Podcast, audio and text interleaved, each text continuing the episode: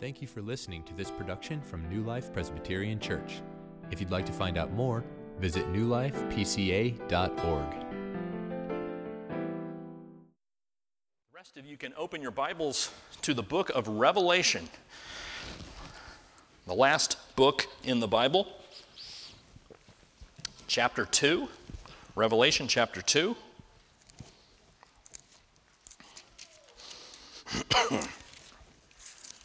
Uh, Larry was praying about our presbytery. We are part of a denomination here called the Presbyterian Church in America, PCA, and they release a, a magazine called By Faith.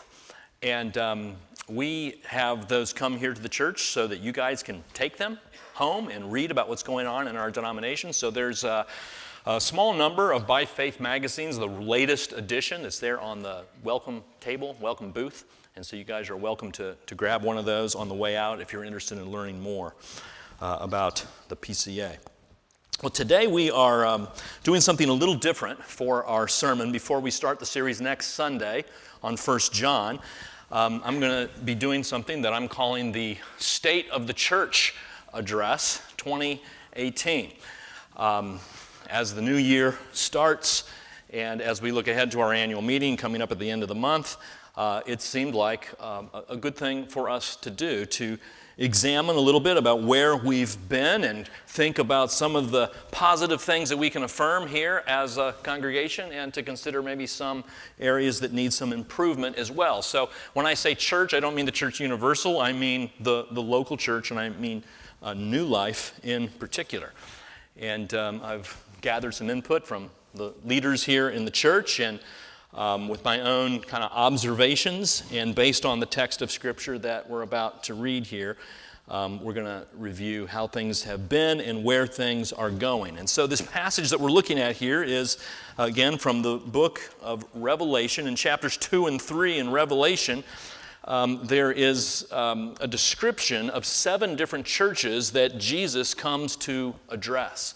And so, here's the Savior who came into this world and laid down his life to purchase and redeem and save these churches. He's resurrected from the dead.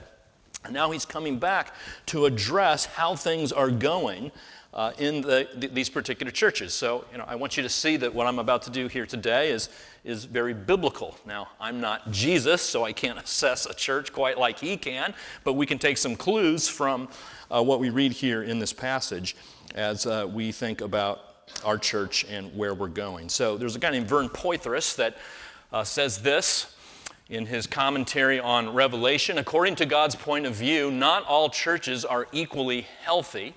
Their faithfulness or laziness or complacency or tolerance of false doctrine is important to him and makes a difference both in how they should respond and how they are judged. And so that applies certainly to, to New Life. Uh, not all churches are equally healthy. So it's a good thing for us to do to reflect and assess as best as we can our own health. So today we're going to be looking at just what the scripture here says about the church in a city called Ephesus. There's seven churches addressed, as I said, in chapters 2 and 3. Uh, we're not going to look at all seven churches, just the church in Ephesus. And God willing, I think what I might do is just kind of do this the first Sunday of every year uh, for the next seven years, taking a different church in chapters two and three, um, and taking some clues as we review where we've been and where we're going. So, this is a seven year sermon series, I guess. Um, one sermon a year for the next seven years in this particular um, series. So, uh, we'll look and see what Jesus says to the church in Ephesus here today, and then I'm going to consider uh, something uh, that would be by way of encouragement and then something by way of exhortation uh, to us as a local congregation. So, Revelation 2 1 through 7. Let's stand for the reading of God's Word. Uh, again, this is written to this city called Ephesus, a very major commercial center at the time, a, a large city, something like maybe a New York City kind of place at the time, uh, located in what is modern day Turkey. And Acts 19 and 20, you can read about Paul and his missionary endeavors there in Ephesus. He came, he preached the gospel, he planted a church in Ephesus. And these words that we read in these seven verses are to that church. So here's what it says, starting with verse 1 To the angel of the church in Ephesus, write, The words of him who holds the seven stars in his right hand, who walks among the seven golden lampstands. I know your works, your toil, and your patient endurance, and how you cannot bear with those who are evil, but have tested those who call themselves apostles and are not, and found them to be false. I know you are enduring patiently and bearing up for my name's sake, and you have not grown weary. But I have this against you that you have abandoned the love you had at first. Remember, therefore, from where you have fallen. Repent and do the works you did at first. If not, I will come to you and remove your lampstand from its place unless you repent. Yet this you have you hate the works of the Nicolaitans, which I also hate. He who has an ear, let him hear what the Spirit says to the churches. To the one who conquers, I will grant to eat of the tree of life, which is in the paradise of God. Father, thank you for your word. And Lord, we need your spirit to understand it. So bless this preacher and bless these people as we listen to what you have to say to us through this scripture. In Jesus' name, amen. You may be seated. Well, Revelation, if there's one thing you know about it, it's that it can be a, a confusing book and a hard book to understand, a, a, book that is filled with a lot of symbolism. I think it'll probably be a long time before I'm willing to go through the book of Revelation. Um, and as this passage begins, we immediately see something that kind of uh, confuses us a little bit. Verse 1 to the angel of the church in Ephesus. So already we're asking this question well, who is this angel? And uh, looking at uh, the commentators, there's all sorts of different opinions about this. Some say the angel might have been the messenger that was sent to the churches to deliver uh, these words. Some say it might be a bishop or a pastor of the church in Ephesus. Others say, you know, maybe we shouldn't see this as symbolic, and maybe it really is talking about an angel. But that raises questions about how do you write a letter to an angel? And why would someone choose an angel to deliver a letter to a church? So there's all sorts of questions that are raised about various uh, interpretations of who the angel is. I'm just going to tell you right now, I don't know who the angel is. Uh, a lot of disagreement um, and differences of opinion. But here's one thing we can be sure of as we read these words, and that is this that there is a very strong uh, centrality placed on the role of the local church in the New Testament. Because you'll notice here that all of these letters, we're not going to again read all through chapter 2 and 3, but they're all written to specific local congregations.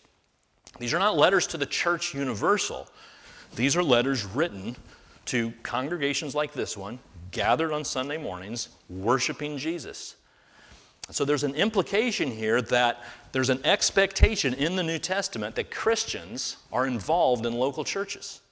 And God places a high value on that, and we see that here in these two chapters. So, what does Jesus say then to this particular local church in Ephesus? So, two things we're going to look at today. There's going to be some affirmation to the church and then a warning to the church.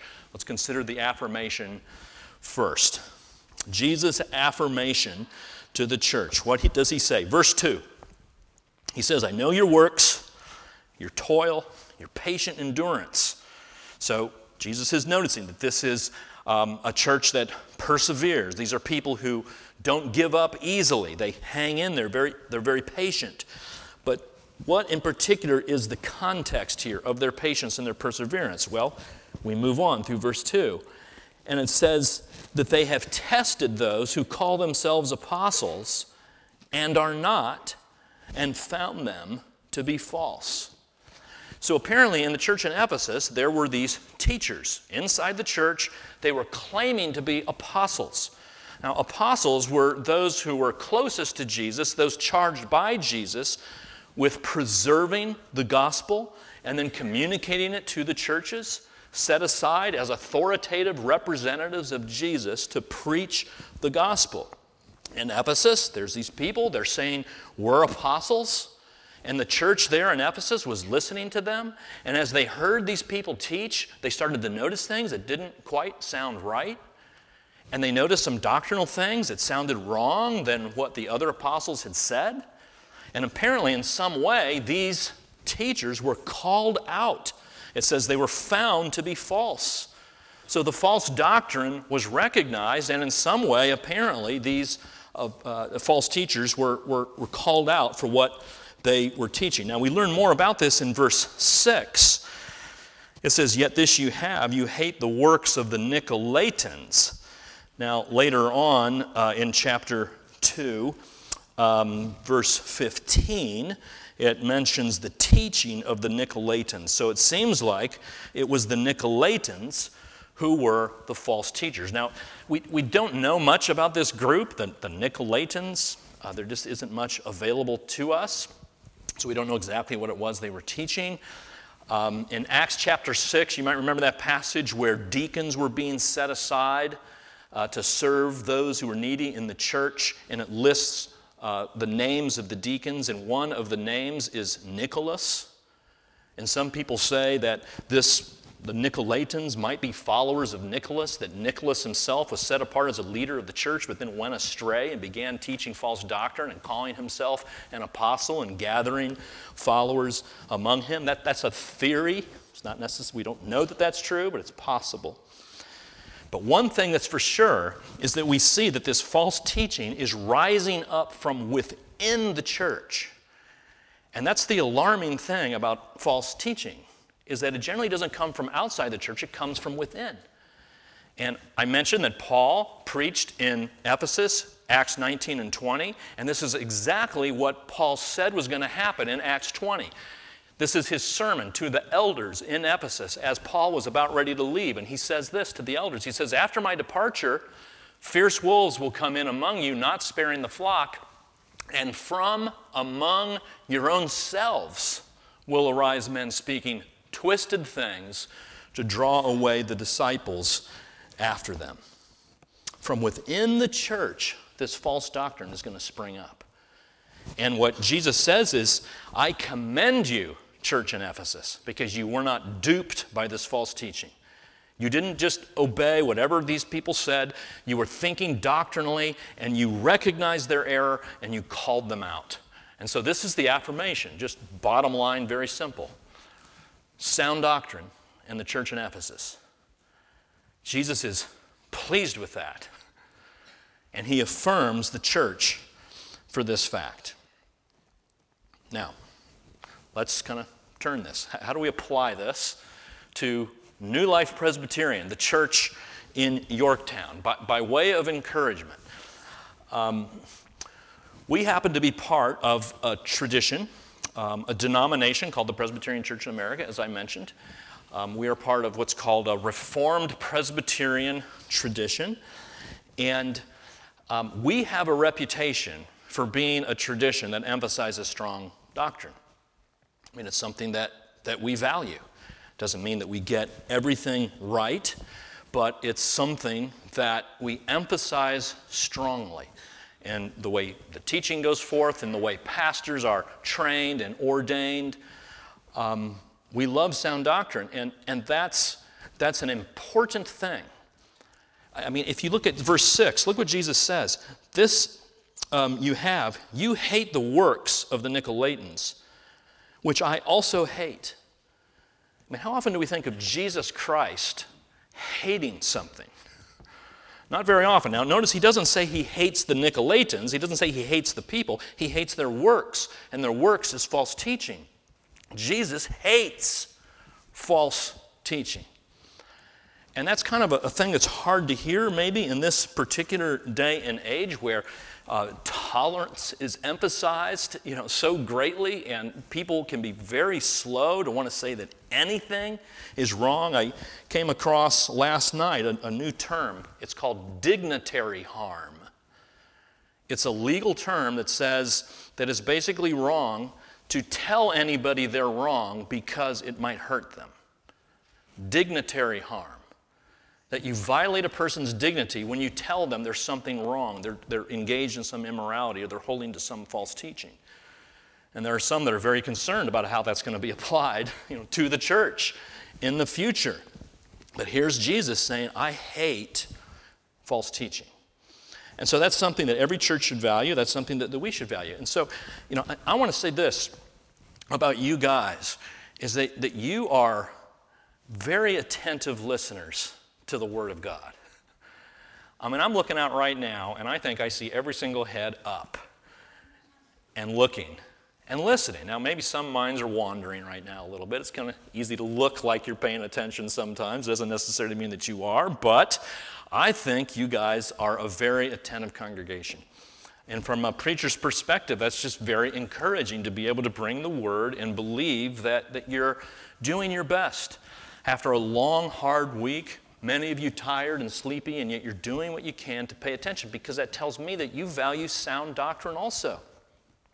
And that's probably one of the reasons why you're at this church, because you know we come from a tradition that values that. There's a, a pastor in our presbytery named Roger Williams who is pastor in Indianapolis. He was a guest preacher here once many years ago when we were in the old sanctuary. And uh, I think I was away for vacation. And afterward, Roger said to me, he says, You know what? You have a very attentive congregation. So that's someone coming in from the outside recognizing that. And I said, Roger, yeah, I mean, I, I know that. And it's a blessing to preach to a congregation like that. Now, by way of exhortation, I, I would say this that that you're attentive when you're here.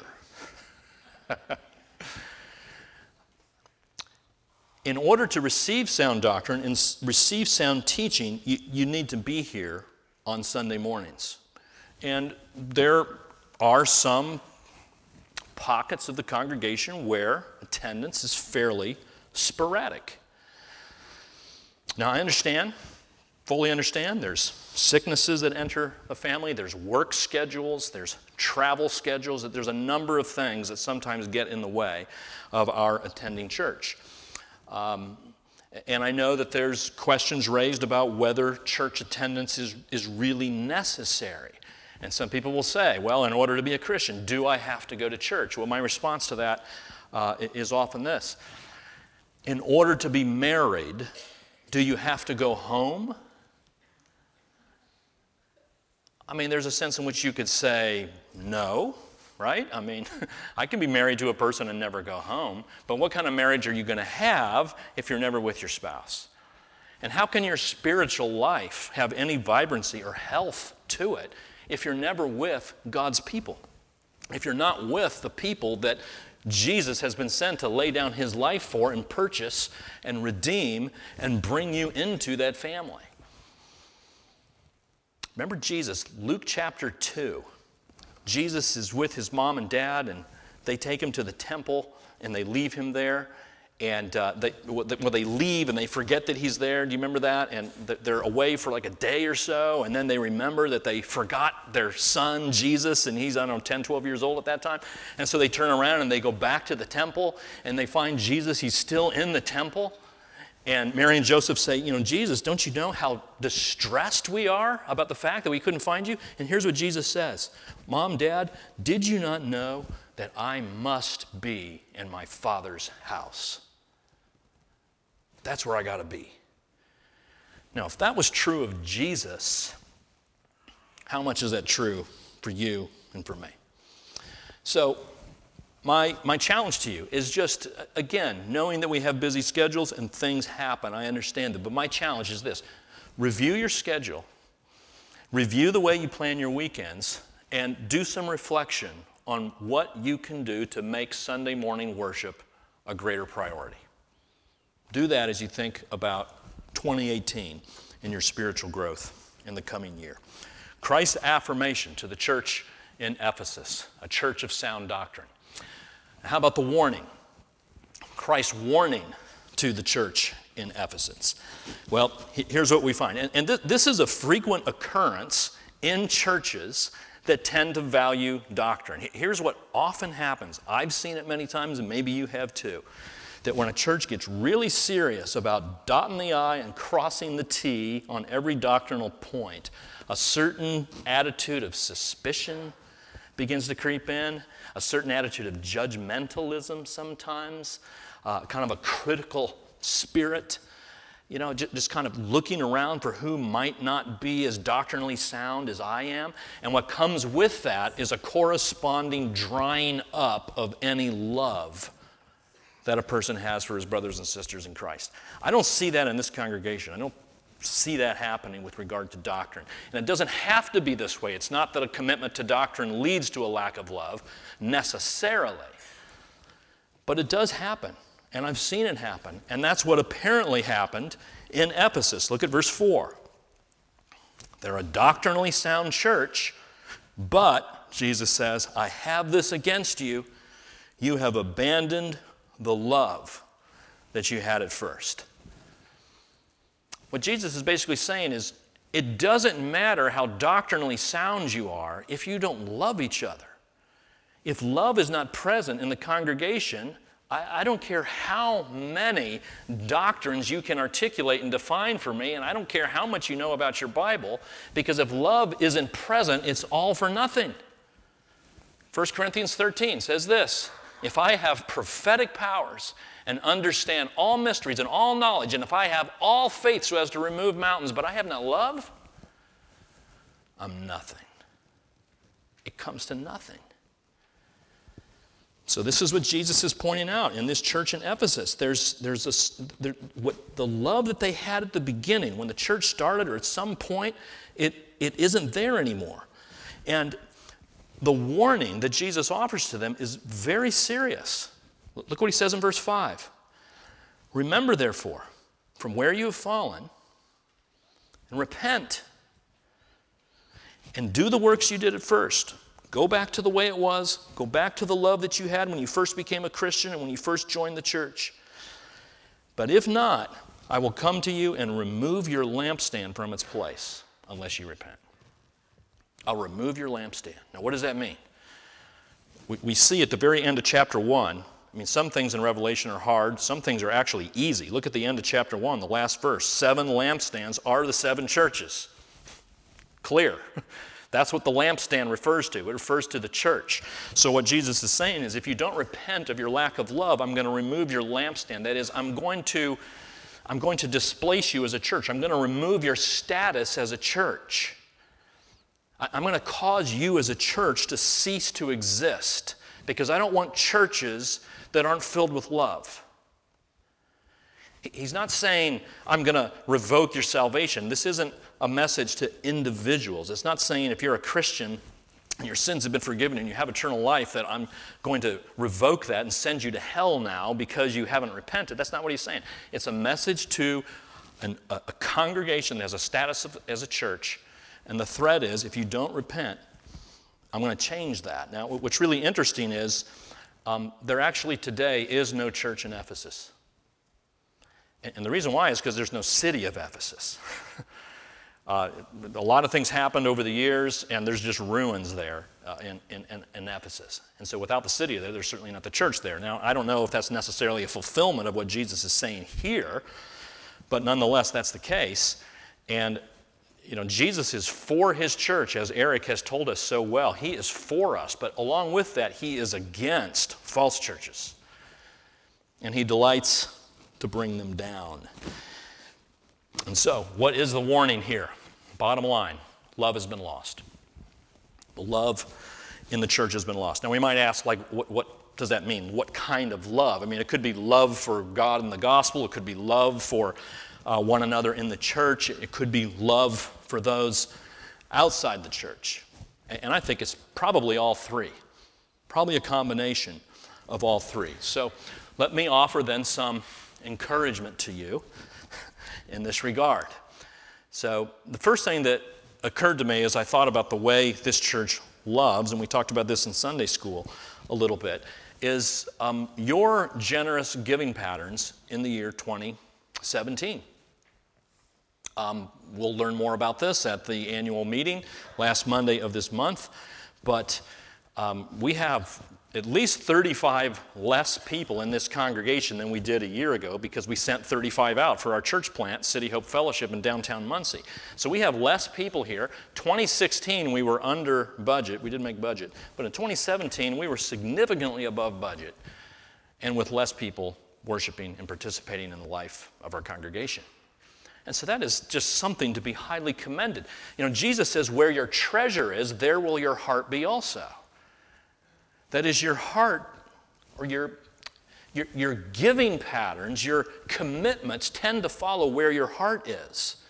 And so, if you're giving to the church, what that indicates is you love the church, you love your brothers and sisters, and you love the gospel, and you love the kingdom of God.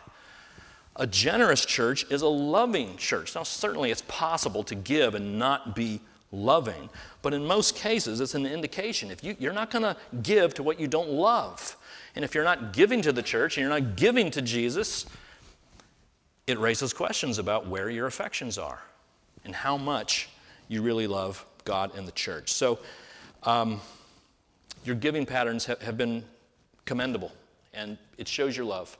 And that's a great encouragement to all of you. By way of exhortation, um, we can think of this two ways loving those inside the church and loving those outside the church. Just think of that in this way loving those inside the church. How are we doing in terms of our love for one another? And um, here's a way that I know we can demonstrate tangible love toward one another, and it's through the discipline of hospitality. Um, I, I know that we are a friendly church. I really think that's true. There's a difference between being a friendly church and being a hospitable church. Those are two different things. Being a hospitable church is being a church of people who welcome others into their homes. Do you know what the word hospitality actually is a combination of two Greek words, love and stranger? What hospitality actually means is loving strangers. So having your friends over is a good thing, but really the essence of the term is having people over you don't know. and so I'm not saying we're not a hospitable church. I just want us to reflect on that. Are we a hospitable church? I mean, I, I, don't know all that goes on in all your lives throughout the week, but here's one thing I do know is that people will stay in churches where they feel loved and accepted and connected. People will stay in churches where their friends are. I mean, they'll tolerate bad sermons. They'll, they'll, they'll tolerate a lot of things they might not like, but man, if their friends are there, they're, they're going to be connected to that place. And so, as a congregation, I want to encourage you to be thinking in 2018 about who you can reach out to and invite into your homes, particular people who are new to the congregation. Um, you know, occasionally I'll, I'll, be out in the foyer and I'll see a, a new person and they'll be standing over there by themselves for a long time. that should not happen.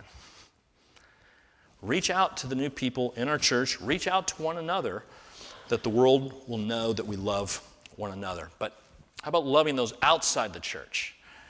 How do we show that love? Well, we can do that in a lot of ways, but I would suggest to you that the best way to show love to those outside the church is to share the gospel with them. That's the most important thing anybody can know. It's the best way that you can love your neighbors, your coworkers, your friends.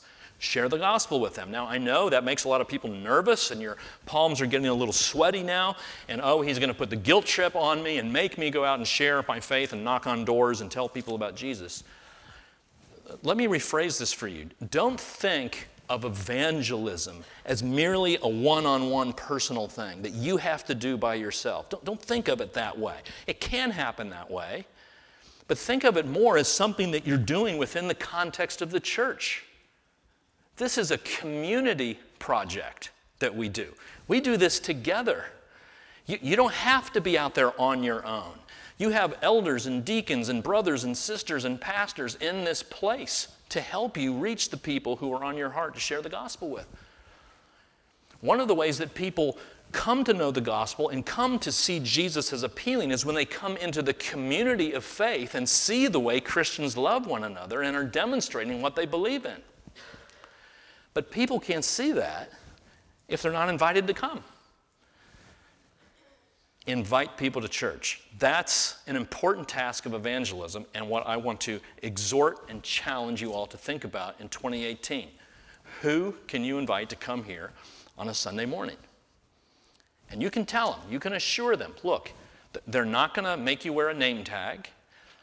They're not going to have you stand up. We're not going to introduce you in front of everybody. We're not going to make you walk the aisle at the end of the service. None of that's going to happen. Whatever else you might think of that would dispel any misconceptions they may have, then do that.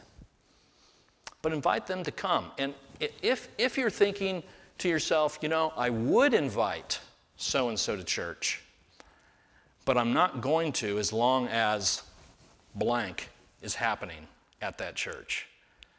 If that's what you're thinking, I want to tell you, I want to know what that is. Whatever it is, whatever it is that you think is a hindrance to bringing people along with you, particularly those outside the church, would you share that with me? And it's okay. My feelings aren't going to be hurt. You know, if it's that pastor, if that's the problem, come and let me know. Can you communicate with me? And let me know so that we can think more carefully about how to make this a place that is open and safe for those outside the church to come in. Lesslie Newbigin, who's a British theologian, said this How is it possible that the gospel should be credible, that people should come to believe that the power which has the last word in human affairs is represented by a man hanging on a cross? I am suggesting that the only answer is a congregation of men and women who believe it and live by it. That's what makes the gospel credible. But people can't see that unless they're here. So, those are my encouragements and exhortations to you as we head into the year 2018. Um, you know, I don't say this enough, probably, but I, I want to make sure that you know that it is a privilege to be your pastor. Um, I love serving you and being your pastor. And at this stage in my life, I don't want to do anything else. Uh, it is a privilege and an honor to be here and to serve you. And uh, thank you for being a congregation that is a pleasure to serve. But more important for you to know is that Jesus is committed to you, that Jesus loves you, that Jesus considers it a delight to be your shepherd, that Jesus will be faithful to all of his commitments to you, that He gave His life for you, and He wants you to be His people. He doesn't do it because He has to, He does it because He delights to. He loves you, He will finish the work that He started in you, and He who called you is faithful, and He will do it. So let's remember that as we serve Him in 2018. God in heaven, thank you for your word. Lord, would you help us as a congregation to follow wherever you lead? Uh, Father, awaken us to those areas in which we might need to repent. And Lord, give us the grace to continue to do what is pleasing and honoring to you. And use us for your glory and for your kingdom's sake. In Jesus' name.